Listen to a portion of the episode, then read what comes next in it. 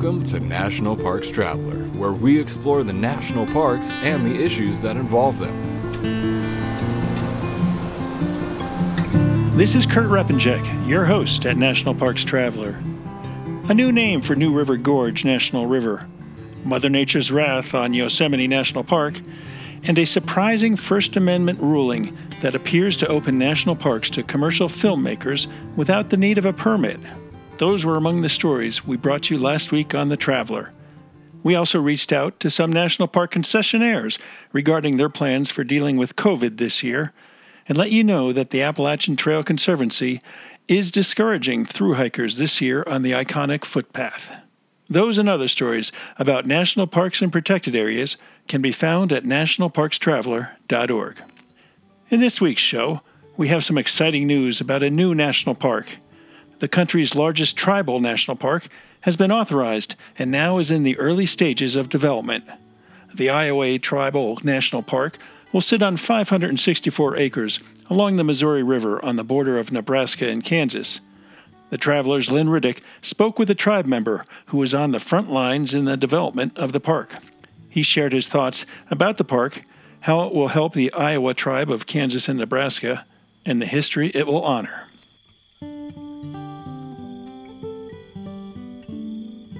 Whether it be strategy, business planning, change management, board development, executive search, or diversity planning, Potrero Group is here to help.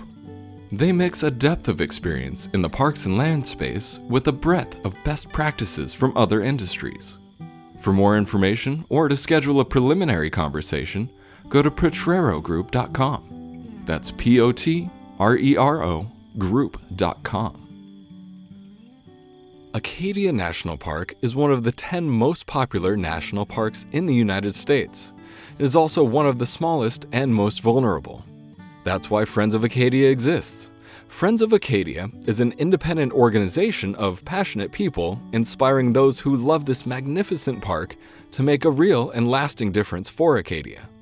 You can make a difference at friends of acadia dot org. The North Cascades Institute has a large portfolio. It is an environmental learning center, training center, conference center, and leadership center, all set in the splendor of the North Cascades National Park Complex. Learn more at n cascades dot org. We all aspire to leave a legacy of good, right? One way or the other, our parks and public lands are all of our legacies. Join Wild Tributes for the Parks community with apparel that pays tribute to where legacy roams. Together, we can and will make a difference for the parks. Join us at wild tribute dot com.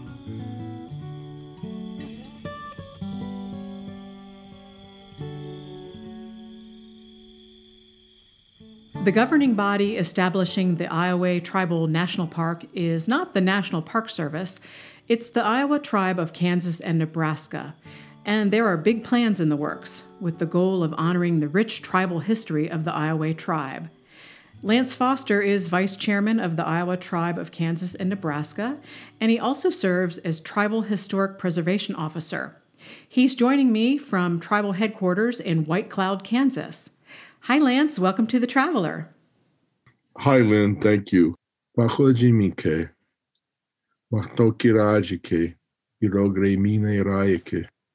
That means I'm an Iowa, I'm Bear Clan, and my name is He Finds It. It's related to the Bear Clan. It's it's a name that relates to our traditional story of the bears coming upon this earth and, and finding what they're looking for. Well, I want to talk a little bit more about the language um, a little further into the podcast. But first, I wanted to point out that sometimes the nation is referred to as Iowa and sometimes Iowa. So what's the distinction, and is there a preference? No, there's no preference because we're used, uh, we use both Iowa and Iowa. Uh, you'll hear both. Mainly it has to do with the historical artifact of the dialects of the English speakers that came into our area. People that say things like Missouri versus Missouri. So interchangeable is fine? Sure. Okay. Well, why don't you tell us a little bit about the history of the Iowa tribe and how populous and widespread the tribe was initially? The Iowa people have always been centered in the place that was named after us, the state of Iowa. Most recent indications that jive with our traditions is that we were always there. Archaeological evidence shows kind of an emergence from the various bands that were there in the late woodland period two or three thousand years ago. Uh, about a thousand years ago, we took on some of the Mississippian traits like Cahokia did, but we're not affiliated with Cahokia. And that culture was known as Oneota. So for about a thousand years, we uh, were part of a larger group that also included the Ho-Chunk, the uh, Oto, the Missouria, and some of the others. We were part of a great nation at that time. And so our, our height of our numbers probably was somewhere between twelve hundred to sixteen hundred. Uh, when we, like I said, were centered in Iowa and parts of nine surrounding states.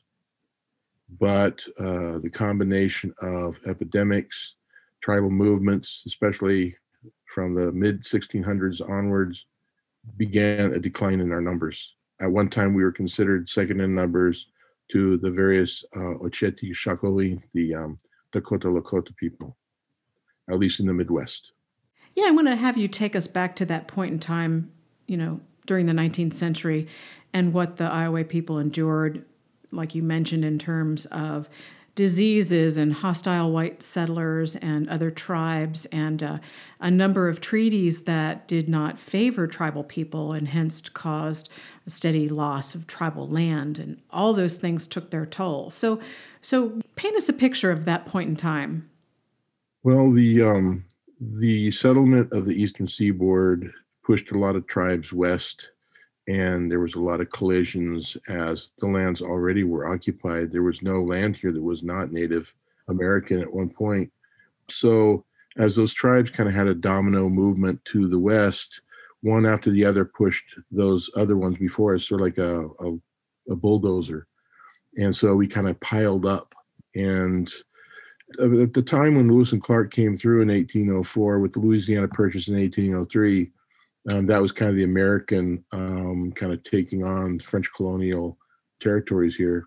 And what happened then was kind of an adjudication of which territory was which tribes. The um, tribes, of course, had a lot of conflict at that time because we were all getting piled up and smashed together. And so the Dakota uh, were kind of getting pushed from the, from the north, and uh, we got pushed south. We encountered the Sac and Fox kind of being pushed from the from the east. And so that's, that was the time when the first treaties started getting made. And unfortunately, we picked the wrong side during the War of eighteen twelve. We picked the British because we knew the Americans wanted our land, and we lost that one. And so our first treaty was eighteen fifteen. But over that period of the eighteen hundreds, we one treaty after another, our territory was shrunk more and more as our numbers declined more and more. And in fact, by the end of the eighteen hundreds, there was a period where we were about one hundred fifty people. Uh, indications we started somewhere at white contact around six to seven thousand. Wow. Well, describe the modern day Iowa tribe of Kansas and Nebraska, you know, the population now, resources, what your economy is based on.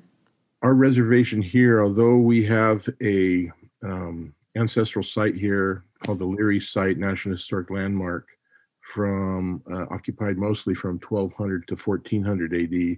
It was just a corner of our far-flung territories, and it was part of what we were assigned during Indian removal in the eighteen thirties. In eighteen thirty-six, we were moved here as part of the Platte Purchase Treaty. And after the allotment period, there's just so much to know, as, as you know about Indian history, but the allotment period uh, from the eighteen eighties and eighteen nineties, our land was steadily carved up and taken away from us until by the nineteen thirties, over ninety percent of our land had been lost. We had hardly anything left, even on our own reservation. Steadily, we began to try to recover. The Indian Reorganization Act helped to establish the current governing body, the executive committee, and with the help of the casino money, uh, we began to try to buy some of our land back. bit by bit, but we still only about own only about maybe one third of our reservation. Our current um, economy is based only on this fairly small rural casino, which was isolated during the floods of twenty nineteen for, I guess it was March to October. Nobody could really get to us. And so with the pandemic in twenty twenty, it's been pretty hard going. But this kind of challenge pushed us into our commitment to regenerative agriculture with the kind of new ways of um, diversifying from the corn soybean cycle to our own tribal herd, which we've had actually some some since the nineteen eighties. And we've added to that the Iowa bee farm uh, with our own tribal honey. Um, we started our hemp operation this last um, year. And so we're going to new, new ways to try to heal our land, because the conventional industrial agriculture was really uh, starting to make it so it didn't look like our soil would last another thirty to forty years. You mentioned COVID. How how are you hanging in there then with COVID?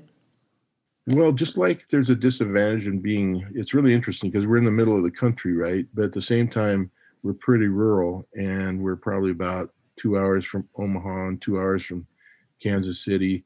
And so we're out in the middle of, of nowhere in a way, the way a lot of people think, but that's kind of been to our advantage too, because the executive committee has really taken COVID seriously from the get-go.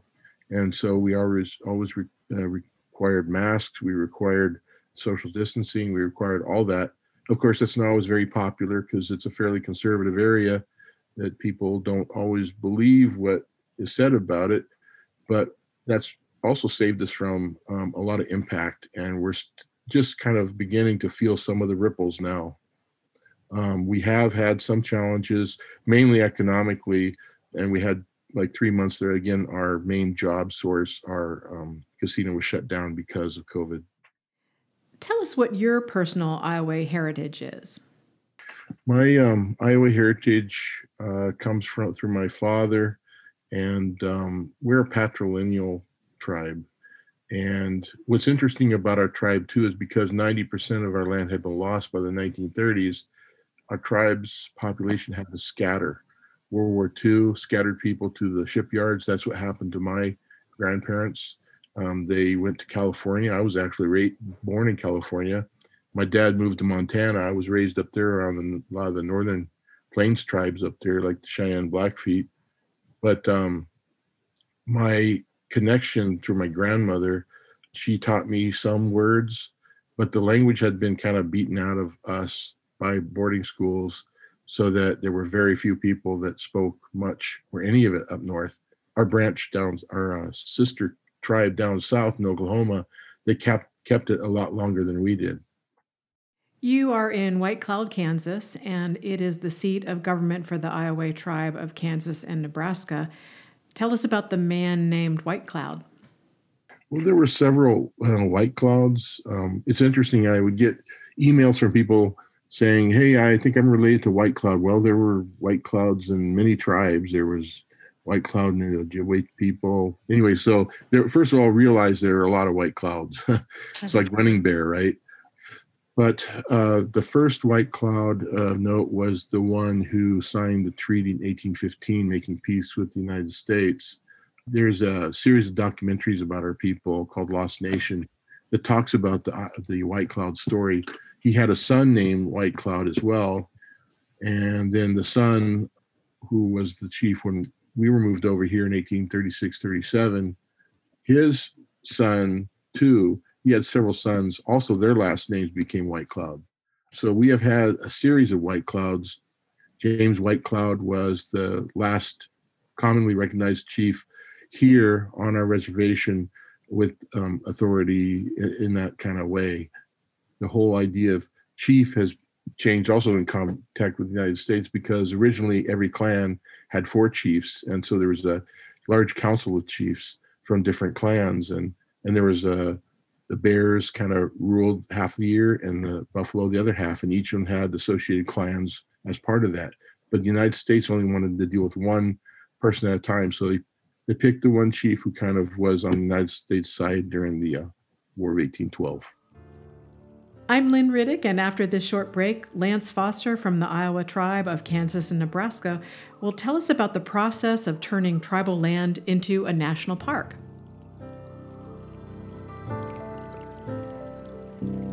Listener and reader support make National Parks Traveler possible every day of the year. If you enjoy the Traveler's content, please consider a donation via national parks traveler dot org. Western National Parks Association is a nonprofit education partner of the National Park Service. W N P A supports parks across the West, developing products, services, and programs that enhance the visitor experience, understanding, and appreciation of national parks. Learn more at W N P A dot org. The Blue Ridge Parkway Foundation is the primary nonprofit fundraising partner for the Blue Ridge Parkway. It is made up of people who have a deep love for this majestic road and want to ensure that its natural beauty and the experiences it offers endure for generations to come. Show your appreciation at b r p foundation dot org. The Grand Teton National Park Foundation is a private, nonprofit organization that supports projects that protect and enhance Grand Teton National Park's cultural, historic, and natural resources. By funding initiatives that go beyond what the National Park Service could accomplish on its own, foundation donors improve the visitor experience and provide benefits to the national park system for decades to come. See their successes at g t n p f dot org. Washington State is graced with three spectacular national parks, each different and special in their own unique ways. As the official nonprofit partner and the only philanthropic organization dedicated exclusively to supporting these parks through charitable contributions, Washington's National Park Fund has a mission to deepen the public's love for, understanding of, and experiences in Mount Rainier, North Cascades, and Olympic National Parks. Share your passion for these parks at w n p f dot org.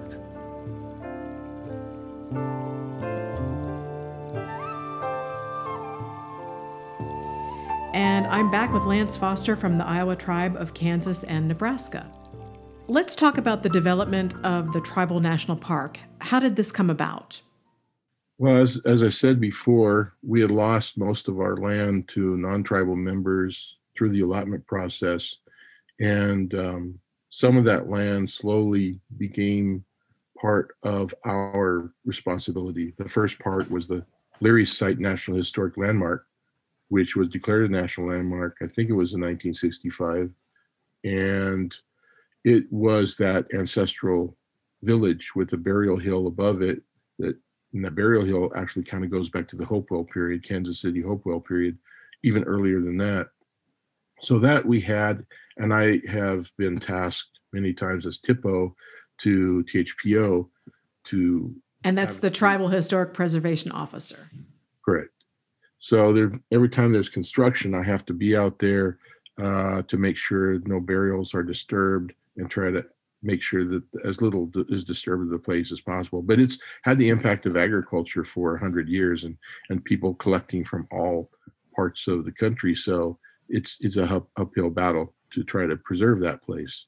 So we had that since then.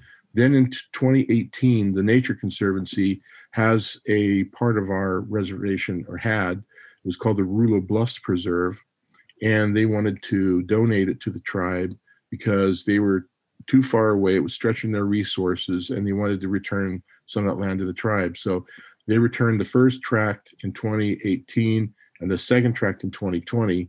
And that that total was four hundred forty-four acres. The Leary site, of which the tribe owned about one hundred twenty acres, because it's not totally tribal owned. So here we have these two places, one cultural and one um, natural. Now, the Rulo Bluffs Preserve was declared a biologically unique landscape by the state of Nebraska, having several threatened species of animals and plants. Uh, and and so here we are with this responsibility, but again, like, most people have sometimes an unfunded mandate, you know.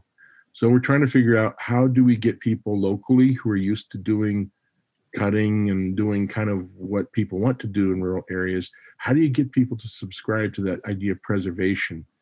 And I looked around on the on the web and I saw that Red Cliff, uh, Ojibwe, had uh, Frog Bay Tribal National Park, and I thought that's what we need to do. We need to f- make this uh, with a label that people understand as a place of of perpetuation, preservation, conservation for our future generations and for those species there. So that's how that kind of happened. And I was lucky enough because um, they, I was supported in that by the rest of the executive council. You mentioned the Nature Conservancy and the donation of land. Is that the Nature Conservancy of Nebraska? Yes, it is. Um, fine folks up there. They uh, they basically were donated the land to them by uh, Ray Schuenberg, who had bought it in the late forties as kind of a Henry David Thoreau, Walden Pond kind of a retreat. He wanted to live on the land and that kind of thing. But he eventually, you know, got older. He's one of the fathers of prairie restoration. Uh, and he ended up working at the Morton Arboretum up there uh, in Illinois. So he donated to the Nature Conservancy, but he had uh, conservation easements on it that had to be managed for conservation. You couldn't do hunting, you couldn't log and that kind of thing on it. So uh, we've inherited that responsibility, and that was part of the agreement we had with them. So your idea of the total acreage of the national park? Well, so far what we have as the total acreage is five hundred sixty-four acres as it was established in twenty twenty. We are looking right now, there's a piece of tribal property that is right next to one of that, uh, the boundaries there, that is actually ancestral to my family and has a pond and, and some things on it that might be a good visitors kind of location, since it's going to be limited as to whatever kind of development could go in the rest of the park because of that those restrictions. We're going to try to have some footpaths and trails and things like that, but it's not going to be where you can drive through and, and do that kind of thing because it's not it's not allowed in the conservation easement. So we're trying to find ways to help people enjoy it. That's one part. And then we have two other parts that we're looking at. We're going through the legislative process in um, Kansas to acquire a um, one of our historic missions. It was built in the eighteen forties. It was part of our original tribal reservation to tell our part of their story there. And then there's another piece in Rulo, Nebraska, about four miles away, where it will tell the story of Lewis and Clark's uh, trail. It will talk about the, what is called the Nemaha Half-Breed Tract, which was ancestral to us too. Some of our families were French Indian children of French trappers and Indian mothers. And that was established in eighteen thirty and was terminated in eighteen sixty. So it's a very complex French Indian uh, kind of uh, area. And then finally, you know, you know, a lot of people who say, oh, I'm part Indian, I want to know more about that. Well, that's part of what Rulo's going to do. That um, we're calling it the Great Nemaha Trading Post will help people kind of connect to that, that Indian identity. A lot of them are lost through adoption or or through family. Um, just kind of, uh, at one point, of course, it was very dangerous to be Indian. Tell me exactly where the park is going to be situated. You know, what's the scenery like there? It's it is uh, on the bluffs right above the um, Missouri River. Right across the river are the um, called Lusk Bluffs National Wildlife Refuge. Um, at one point, it was called Squaw Creek National Wildlife Refuge, but that name was changed because um, Squaw is, is a pejorative. It It's um, negative toward women, and um, and so it was able to be changed. So it's a very complex landscape between the floodplains and these bluff forests, um, mostly oak hickory, but there's also orchids and um, ovenbird and uh, all kinds of snakes and reptiles and things that you don't find this far west. It's kind of like the furthest western little spot where the Appalachian and um, Ozark kind of plateau communities can exist here. Now, you mentioned Lewis and Clark, and I know that the Corps of Discovery passed through that area on their way west. What do you know about what happened there with them? In eighteen oh four, they moved up the river. They camped a few places, but they uh, there's one incident where one man had fallen asleep on duty, and so they camped at the mouth of the Nemaha River. And the Nemaha is one of the boundaries of our reservation, the Big Nemaha.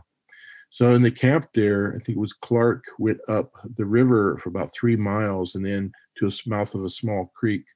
And he went up on top of a mound, uh, a hill there, and looked out, and he said that this country had been uh, thickly inhabited at one time. And there were mounds and there were um, signs of uh, artifacts and things like that scattered all over. And that's that was his visiting, I think it was July thirteenth, eighteen oh four, the uh, Leary uh, Site National Historic Landmark. So he actually visited there.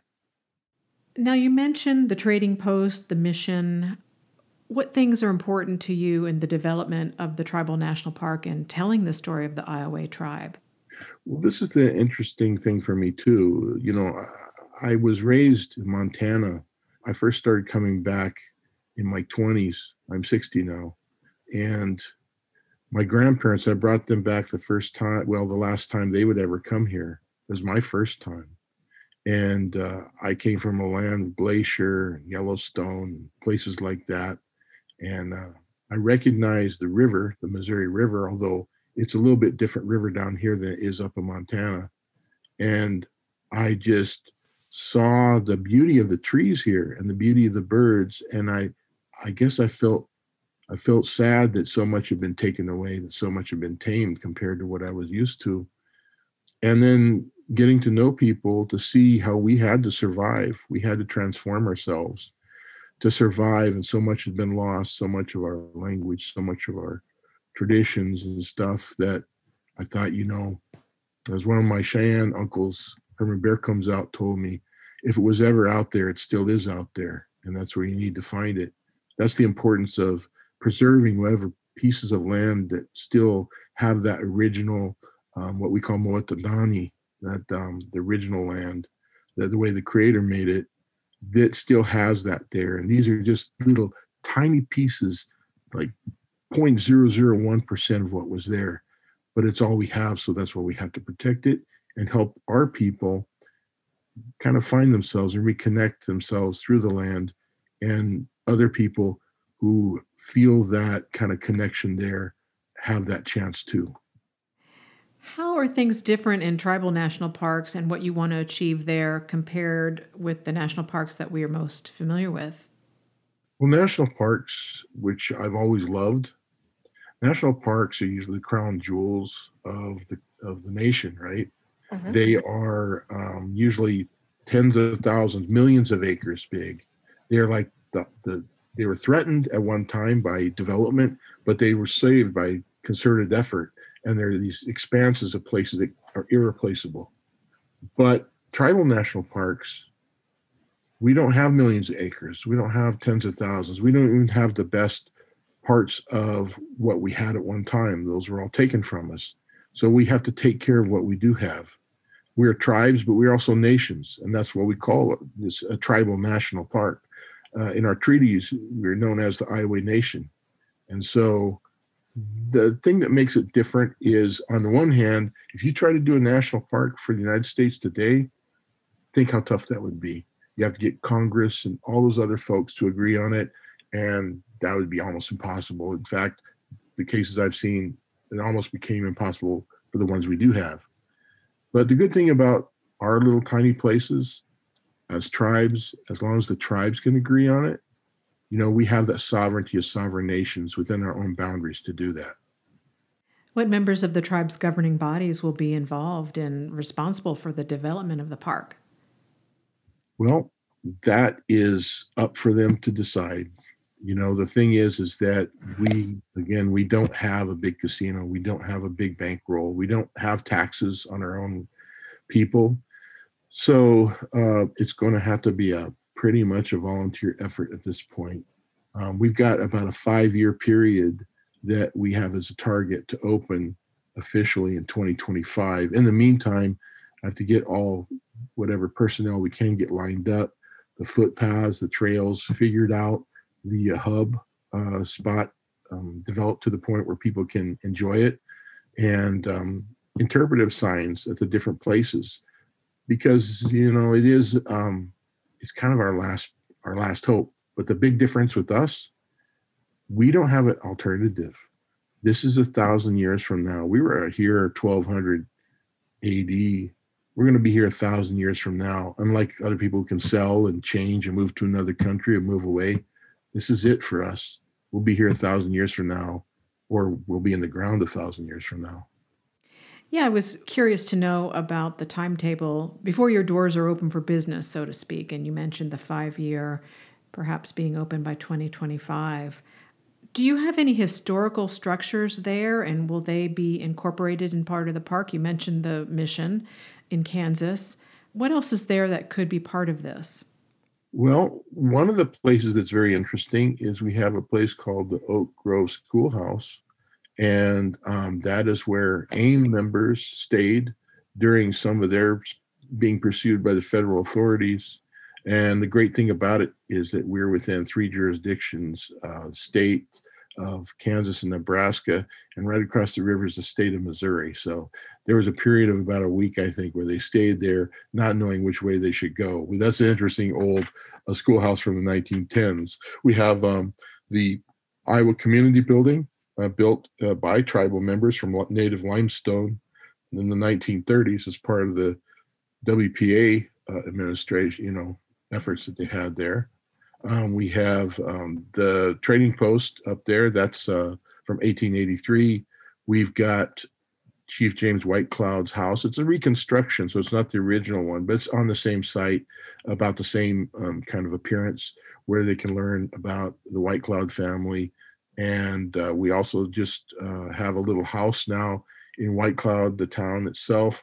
That's going to be an Airbnb and a place for people to stay, and there'll be a White Cloud room there too.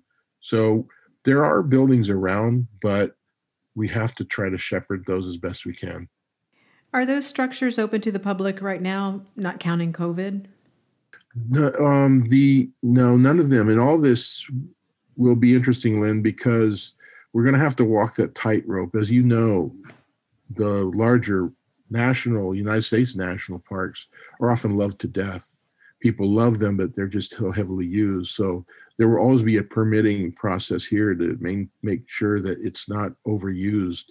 And that five-year program will be phased about which can be visited at what point. We always want to make it really kind of a, a rare experience for people to be able to enjoy it here so that they can have that kind of sense of peace that's hard to get to anymore. Now, the conservation of language is so important to the preservation of a culture. And um, is it correct that no native speakers remain among the Iowa Tribe of Kansas and Nebraska? Well, we have speakers. We don't have any, the last fully fluent elders who spoke it from childhood completely and fluently. And by that, I mean, could carry on a dialogue with each other, conversation for days on end and not have to break into English. The last of those people died in the nineties. Today, we probably have a few dozen people who can speak some parts, uh, some phrases, some songs, some um, prayers, things like that, um, some basic things like uh, see you later, things like that. But uh, the problem is we've been scattered all over. We don't have central schools anymore where people can interact with each other. And language is sleeping now. It's not dead, it's sleeping. But uh, people have to decide whether they want to make it a priority. Uh, and not a lot of people do. It's, it's sometimes work. Do you have any thoughts on what kind of programs regarding the preservation of the language might be part of the park experience? Well, the language is going to be integral to every part of the park experience. The language is what carries culture, and it was shape, it shapes your thinking about the land. And so each of these units will have its name in Iowa. Each of them, the signs will be interpreted in Iowa. My job right now, uh, as far as that part of it goes, is mainly language awareness. Language awareness to make sure that it doesn't die. But it'll take a younger generation to see if it really wants to work to bring it back and how far it does want to bring it back. Lance, I know you offer tutorials on learning the language on the Iowa Tribe website as well as on YouTube. So how did you learn the language? My grandmother gave me some basics when I was a little kid growing up. And then in the nineteen eighties, I started visiting with some of the elders and using some of the tapes they had produced, and then going down to Oklahoma to check to make sure that my pronunciation was right and everything. Art Lightfoot, some of those guys helped me with that. And so that's basically how I did it. I had to bring it back, sort of like the Wampanoag did with their sleeping language, a combination of, of people that still had some of the pronunciation left, people that had um, some of the works in the biblical passages, people that had, um, we have some of the um, stories that were collected by Gordon Marsh, um, traditional stories. So it's been that. And I was kind of worried, like, uh, you know, if my pronunciation was, was sufficient. And I was glad to be able to, in the nineteen nineties, like I say, several of the elders said, you know, you speak Iowa better than the other ones up there. So, and I don't know what, who they were talking about, but I guess they would say, hey, what's the word for um, for uh, acorn? And I said, bougie, and they'd say, oh, yeah, yeah. And um, they liked it enough. They said, hey, by the way, I want to teach you my favorite dumb phrase. I said, what's that? And they said, Hinakagoshira. And they, I said, oh, who's that woman over there? So who do you find um, is the most interested in, in learning the language?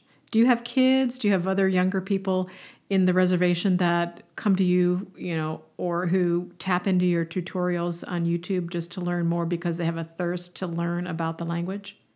I think there's a lot of interest for, like, our membership is over four thousand now. So we're scattered across the United States and even across the world, but people can't live here. They don't live here because their their jobs and their careers and their families are based elsewhere. So a lot of the interest comes from elsewhere. Here we have maybe two or three hundred people who live on and around the reservation, and the younger kids are very interested. We've had through the Boys and Girls Club uh, some of the tutors who got really involved with trying to get the kids, and the kids ran away with it. They they really got into it. Unfortunately, the parents weren't that excited by some of it and didn't they didn't have the support. And so that's changed too. So it's always a struggle. Language is always a struggle.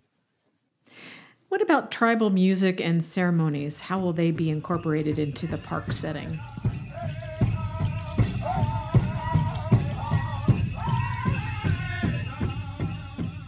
We have our Baklaje Fallen Campment, or Iowa powwow, Uh, for short, is held the third weekend of every September. And that's usually when our drums and our singers and stuff are most active. Sometimes we will have other events, whether they're feasts or funerals, things like that. Those are more private. Those aren't generally for, uh, but you can certainly come to the powwow anytime you want, Lynn. I mean, you're welcome. Okay, thank you. And most of the time there are some prayers and stuff that people sing on their own. The Native American Church down in um, Oklahoma is very active. It is something that is, you know, we try to we try to do as much as we can, but sometimes it just seems like there's a flurry of activity and then it can be quiet for a long time. Let's talk about funding. What kind of funding will be needed? Where will that come from? Well, you know, for me, of course, you can't do anything without money in these in this world. But for me, it's more important to have the people, the people who care about it, the people who will have the expertise. We have partnerships. We'll continue that with the Nature Conservancy and the, um, the National Wildlife Refuge, um, with um, the Nebraska um, Historical Department. We will continue these, these, um, but we need younger people. We have some younger people who are interested. One of the things we want to try to do is train some younger people to be guides, to take people around and tell them about the stories of these places. And then um, trying to work with the Boys and Girls Club to develop kind of a junior ranger program to get kids to learn about edible plants and some medicinal plants and some of the words for the trees and that kind of thing. So. So money is great, but money doesn't solve your pro- problems. It's kind of like um, you need the people who who want to be involved, and that's always the critical thing. Money follows that. If you get money without people, what's the point? Yeah, I wanted to ask you about whether you had any idea of what to expect as far as visitation, whether admission fees might support the operation. You know, White Cloud, if I'm uh, correct, is a stop along the Lewis and Clark National Historical Trail. So maybe you have a little bit of visitation there already. So is your goal for the park to pay for itself? Would you get funding from the National Park Service? No, we, we wouldn't get any kind of funding from the feds on that. You know, usually there are, there's National Park Service might have special community grants or programs. Most of those things are, are planning grants. They're not really in terms of brick and mortar developments. They're not really in terms of uh, sustained personnel. Um, most of the time it's like a, a, a year project to develop an idea or something like that. I don't know if there's a lot of money for, for the kind of things we do. So we're going to have to, we're going to have to, like I said, keep it simple and to the bone sometimes, just because we need to be self-sustaining. We, I love all the gadgets and wonderful things, and maybe that'll come, but we don't want to overextend ourselves um, without a firm grounding and making this to be able to be self-sustaining. Any idea of what kind of visitation you could anticipate? You know, we haven't really looked at the numbers. We do have... Um, like uh, motorcycle groups that go through. We have uh, antique cars that go through. We have two two times a year, the White Cloud has a pretty famous flea market that, that's uh, active. We're gonna have to develop that kind of thing. Plus our tribe is getting into agritourism and as part of regenerative agricultural work. It's gonna be a lot of synergy between these things. We have ecotourism, heritage tourism, and agritourism. Uh, we'll have a greenhouses, we have our hemp operation, we have uh, our chickens, range chickens, we have all kinds of things we're doing, and it's going to be organic how it kind of begins to develop. We are within market range of um, large cities. Saint Joseph is the closest one, about um, thirty, forty miles away, but we also have Kansas City and Omaha, and I think it's only going to grow. There's a lot of interest there. I think I'm not as worried about people not coming as I am about we need to maintain the character of the place in the face of too much interest. Well, there is a growing number of tribal national parks in this country. What are some of the best practices you've seen incorporated at other tribal national parks that you would like to adopt for Iowa? Well, I think one thing that most tribal national parks, by whatever names they have, is it is very much about keeping the money in the community. It is about keeping jobs for people in the community. And then also sometimes there are places or times when it may not be available to outsiders. We might have ceremonies, we might have uh, sweats or vision quests or, or meetings or whatever. So those kind of things, we'll have to plan for that. And then sometimes there may be locations that people won't be able to go to because something is going on that's of a sacred nature. So that's something that's gonna have to be, almost all the tribal parks that I know of have elements of that, either a place that's only permitted for tribal members, for example. President Biden has just signed four executive actions to help advance racial equity for Americans that the White House says has been underserved and left behind. One action reaffirms the federal government's commitment to tribal sovereignty and consultation. The executive order says it will, quote, strengthen the nation-to-nation relationship between the federal government and American Indian and Alaska Native tribes, empowering self-determination and advancing racial justice for Native communities. Further, the White House says the order, quote, reinvigorates the commitment of all federal agencies to engage in regular, robust, and meaningful consultation with tribal governments. What do you think of this executive action, and how do you think it will help your tribe and the development of your national park? Well, nation-to-nation um, consultation is based upon treaties and the um, supreme law of the land and the special status that we have as domestic dependent nations. And I am so glad that uh, President Biden recognizes that and states that as a strong part of the policy again. We have had some bumpy rides over the last four years for us. Um, and the pipelines, the um, struggles over reduction of tribal lands, things like that. I anticipate this is going to be better for us, at least for a while. And so in my job as T I P O, consultations with agencies hasn't always been great anyway, but uh, it was really eroded this last term. And I hope we get back to that proper way of uh, consultation again, supported by what President Biden said, because really it's going to come down to what's happening to the earth. Indigenous people are the ones who have an idea of how to try to save all our necks, uh, what's coming. And it's really to everybody's benefit to consult with us as early and as often as possible. Now, in summary, what work has to happen next in order to make the Tribal National Park open and a reality? Well, I've been working on two things for this year. One is the general management plan, kind of using some of the plans that the uh, other national parks have for some of the elements, but also based upon our conservation and historic preservation easements we agreed to. So those are the cornerstones for these general management plans. We we have prairie restorations to do, burns, things like that. Uh, we have a uh, archaeological investigation this spring on one of our agency sites. But my goal really over the next five five years is to set up each year several signs that will interpret some of these places, to get the plans in place, to get some personnel in place so that we're ready to go in twenty twenty-five.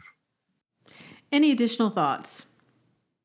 The main thing I would say is I think we all love the land in our own ways, and that land, without that land and the health of the land and the water, we don't have any future, any of us. Lance, I want to thank you for your time today, and please keep us posted on how things go with the Tribal National Park, and we will definitely be looking forward to taking a visit. Winawine, thank you.